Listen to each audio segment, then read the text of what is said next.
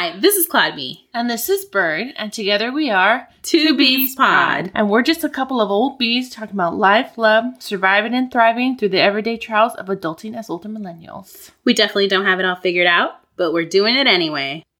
The following story contains information about sexual assault, as well as personal accounts from survivors, which may be triggering. You're welcome to listen, but you're also invited to take care of yourself and listen when you're ready. We're back. Hey, B. Hey, lady. How are you today? I am tired and worn out and just freaking drained. Yourself? Same. Is Yeah. it is it for why I am? Probably some similar reasons, yeah. Yeah. The state of the world, or maybe not the world, the state of us, our country, and Yeah.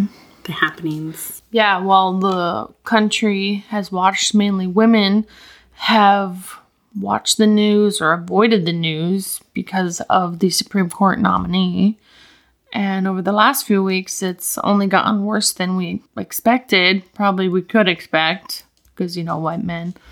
But uh, the last few weeks, women have bravely come forward and shared their experiences or what they've witnessed um, of how that individual treated women in high school and college, most likely after. And so we've been hearing more stories, and it's been rough. It's only gotten worse and worse, and it's still not over, but it kind of. I think last week it was a really heavy week. Wouldn't you agree?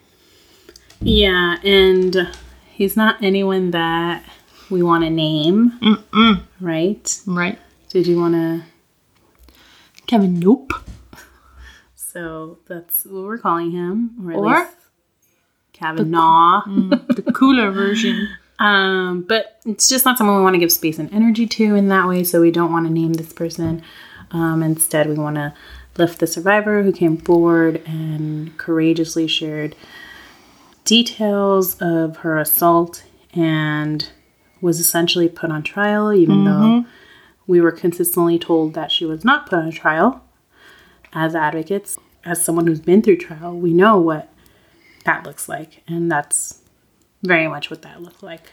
Yeah, that was not trauma informed. It was not compassionate. It was just one side of the Judiciary Committee trying to protect themselves from showing who they really are Right. and victim blaming. But it was very much similar and a very good insight into what victims experience in courtrooms. Right. It's not out of the norm Yeah, for survivors. Yeah. yeah.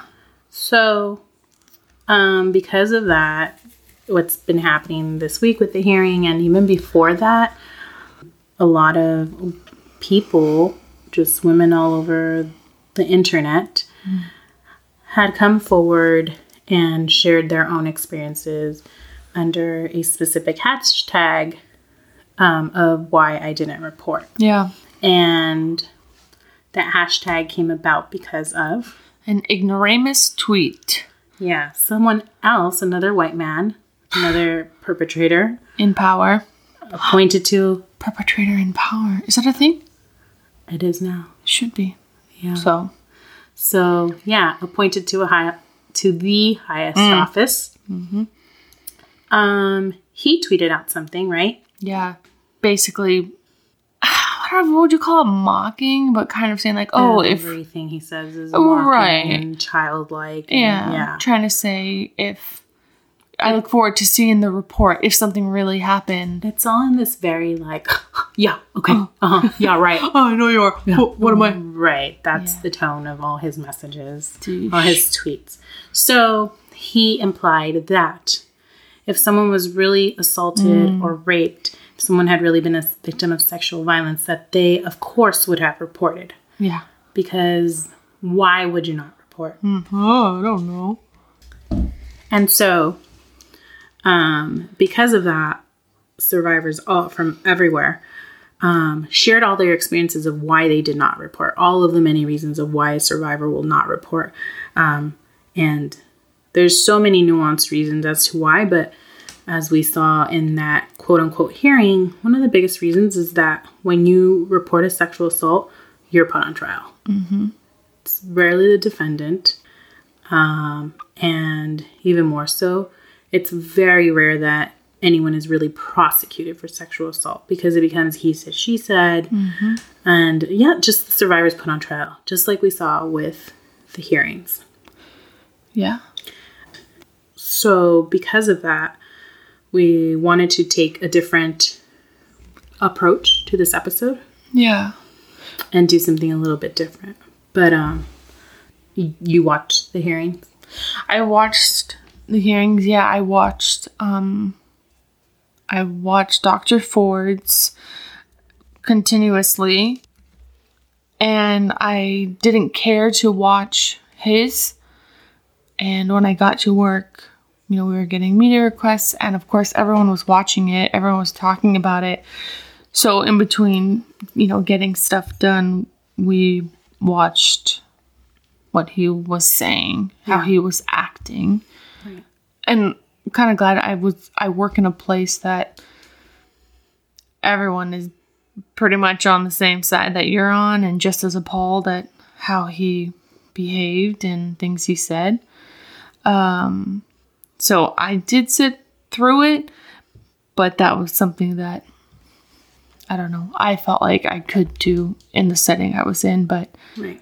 it makes sense why a lot of people didn't watch any of it. Right. Did you end up watching? I watched um I watched her I don't even know, is it her testimony, I guess? Yeah.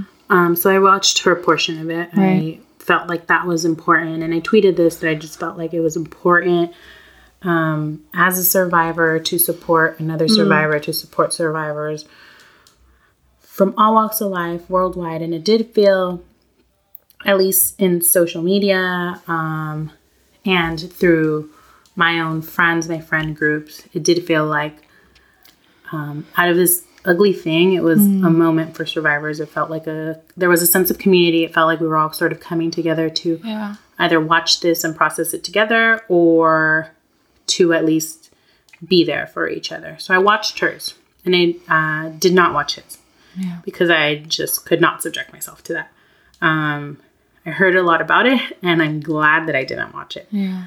um, because it's just the same old story of a man, excuse me, a man um, trying to paint himself as the victim, trying to excuse his behavior, uh, make it less than what it is, make the victim less than what they are, um, minimize the victim's experience. So I refuse to watch his portion, but I did watch hers in support of hers. And again, I, just like you, I understand. I had people who said, I can't watch this. Like I was posting stuff on my stories on my Instagram.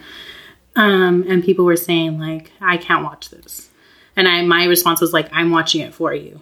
You know, like I, I get it. Like I understand if you can't subject yourself to this, it's triggering for people. Yeah. Um, so that's why I'm watching it. I felt that same way that there was more overwhelming support than there was negativity. Hmm. Or maybe people were censoring themselves as they freaking should, Or it could just be the communities and the groups of mm. people we're around. which is know? probably a good sign. yeah. and I I got a lot of support from people who know that I've gone through trial and experienced this and how hmm. that part was triggering for me. And so I had people reaching out like recognizing that. So I appreciated that. Yeah. It's nice when people can see that they know that this will impact us and they don't say, "Well, it's not you, get over it," but they're being supportive and Yeah. it says a lot about the Well, you and I were texting t- Mm. through it. Now I just remembered. um, so that was good. Like just sort of knowing that I had someone that I could um, check in with about my feelings and um, about what's going on. And we were just like texting each other angrily about Yeah. the way she was being questioned. Yeah. I'm being very, it was very confusing for me. I know that the prosecutor was sent there. Right. But I couldn't understand how someone who prosecuted sex crimes could seem, I don't know, jaded and like, I- Yeah. you know? Mm-hmm. I couldn't figure her out. And then it was just like, you really are there be- to fit their agenda. You're Right. not there for the victims that you've served. I guess just one of the things that struck me is just how composed she was and how Dr. Ford? yeah, how composed and just like how intellectual she was and how the memory on this Yeah. woman and I guess that's like what she does. That's her research Yeah. is like that's the type of research she does. So she's like She's a psychologist, right? she's like I, you know, I don't really know, but I know that um, I've heard people say or read that people say that she researches like memory and things like that. Mm. So like she has all the terminology. So it's like she's like She was her own expert witness. yes, like she is like the expert witness. Like she's serving you some like serious scientific Hippocampus, bitch. exactly. So um it was good because it's like as much as survivor's question, she had all these facts and details and Yeah. she was able to say like, no, hold Yeah. on, that's not what I said, blah blah blah blah. Yeah. Because we know how easy survivors can be railroaded and we know how Mm. easy survivors can be torn down because of lack of knowledge in the system or lack of knowledge in X, Y, or Z or because of appearance or because of anything, right? Yeah. So um it, it was just like really empowering to see how she presented herself. And she kept I just thought it was funny how she kept like asking for coffee or whatever. Caffeine. Caffeine, yeah, yeah. And then she had Coke and I was like, Coke sponsor her. Yeah. Something. but yeah, so that part was empowering for me. Yeah. And I, f- I think you could tell.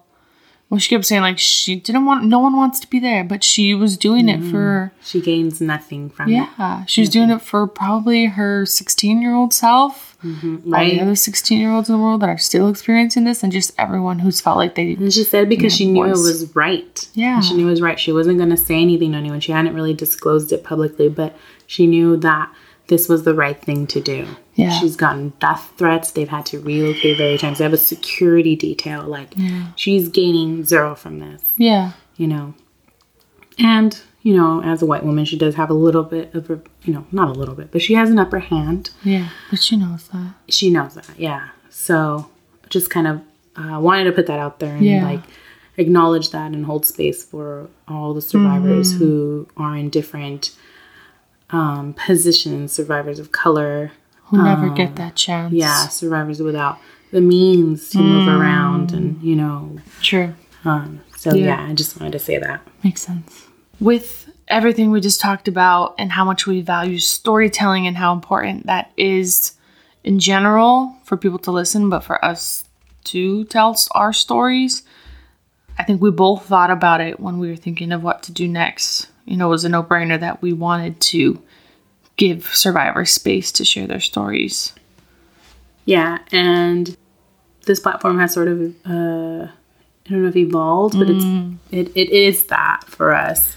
Um, a lot of what we speak about comes from our own personal experiences, survivors, and the knowledge that we have in doing that work. And so we wanted to hold space for survivors and for what's going on now in the world um, with these hearings and with the current administration and the lack of importance that's given to survivors of sexual assault. Um, we just thought it was important to do something different and special for this episode of the podcast. Yeah. And it's important for people to hear the stories of survivors, Yes, especially for those who have sat with it for a long time. a long time. So, um, just a reminder that uh, these are first account stories from survivors themselves. Some are anonymous, some are not. Um, and uh, they may be triggering to people who are listening, whether you're a survivor or not. You know, love a survivor. They may be difficult to hear, so just wanted to put that out there um, and give everyone the space or time to stop listening at this point if that's what they need to do. Maybe come back, maybe not. Um, but just know that what you're about to hear are first hand accounts of survivors' experiences, why they never reported. I'm thinking about intergenerational transmission of trauma. We were born here, but we inherit the scars of our parents and siblings who were there. Refugees of the Cambodian genocide. The person who did this came with my parents because his were killed in the war. It's hard to differentiate between what is suppression, what is postpartum, and what is everyday. Or have I always felt this way? My older sister got the worst of it. I don't know if it happened to anyone else in the family. I suspect my younger sister, but I don't know. My older sister confronted him, and I remember him apologizing. But my parents, I don't know what they did. All I know is he didn't face any consequences. That's why I didn't report. As a child, I would love spending time with my grandparents. I would sleep over every weekend and try to be there just as much as possible because I love spending time with them, having them by my side. On this day, I was seven years old. My grandmother was in the kitchen. My grandfather and I were in his bedroom watching TV.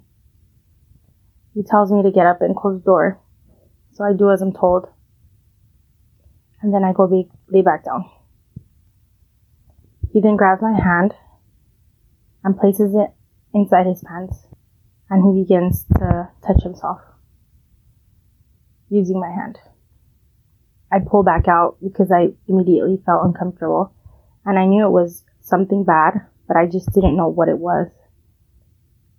He then tells me to trust him and to not say anything. And he grabbed my hand forcefully and placed it back down his pants and began to touch himself again. I couldn't help but cry, but I couldn't move because I was just in shock and I was so scared. Eventually, I just couldn't take it and I ran out of the bedroom and I went to my grandmother and I told her what had happened. All she did was slap me and tell me that it was my fault and she sent me back to the room with him. And she told me, stay in there. I never told anyone because I was just scared of what would happen to me and what would happen to my grandfather. Because at the time I did, I still loved him. I didn't know what had happened. I didn't know it was wrong until I finally said something when I was 10 years old. But I didn't report because he was family and I felt bad that I would be the one putting him in jail.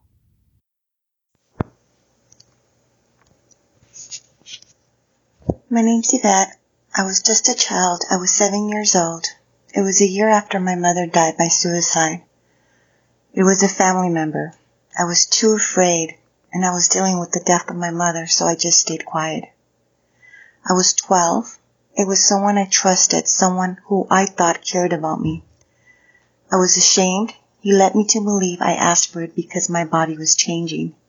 He threatened me that if I told anyone, I would get taken away. Three years later, I finally broke my silence. I was not believed. My friends turned their backs on me. Some family members refused to believe it. Some never knew about it. I felt disgusted, embarrassed, guilty, so I attempted to take my own life. Days later, I got taken away and placed in the foster system, just like he said would happen. The defense attorney called me a liar. I shut down. I refused to be a cooperating victim. Case dismissed. I was 16 in the foster system, a system set up to protect me, but it failed to protect me from sexual violence. This time though, I fought back and ran away. I lived in the streets, home to home, sometimes with friends, just trying to survive. I was 20 years old. I just wanted to have a normal life. I felt that there was no way out. I was confused and angry for the longest time. I was told that I was making things up and that I deserved all that had happened to me. and just to deal with it. That's why I didn't report again.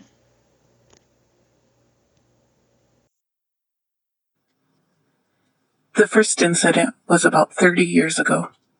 Today is my 36th birthday. It lasted until I was 9 or 10.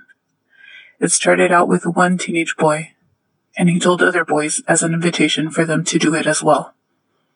One other boy took it up, took him up on his offer. It wasn't every day, but it was too many times to count. I didn't want to get in trouble for being alone with boys. Twenty years later, I finally told my mom. She cried. I set boundaries for further contact with the initiator. She agreed.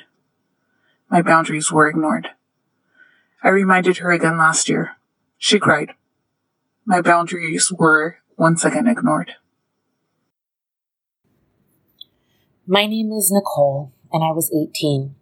I was a freshman in college hanging out with the wrong crowd. I was a virgin and grew up in a Christian home where it was taught sex was for marriage only. He was my boyfriend at the time, and the relationship moved physically quickly. I was raped on a playground jungle gym at a park in broad daylight, and the only thing that made him stop was when a family showed up and got out of the car.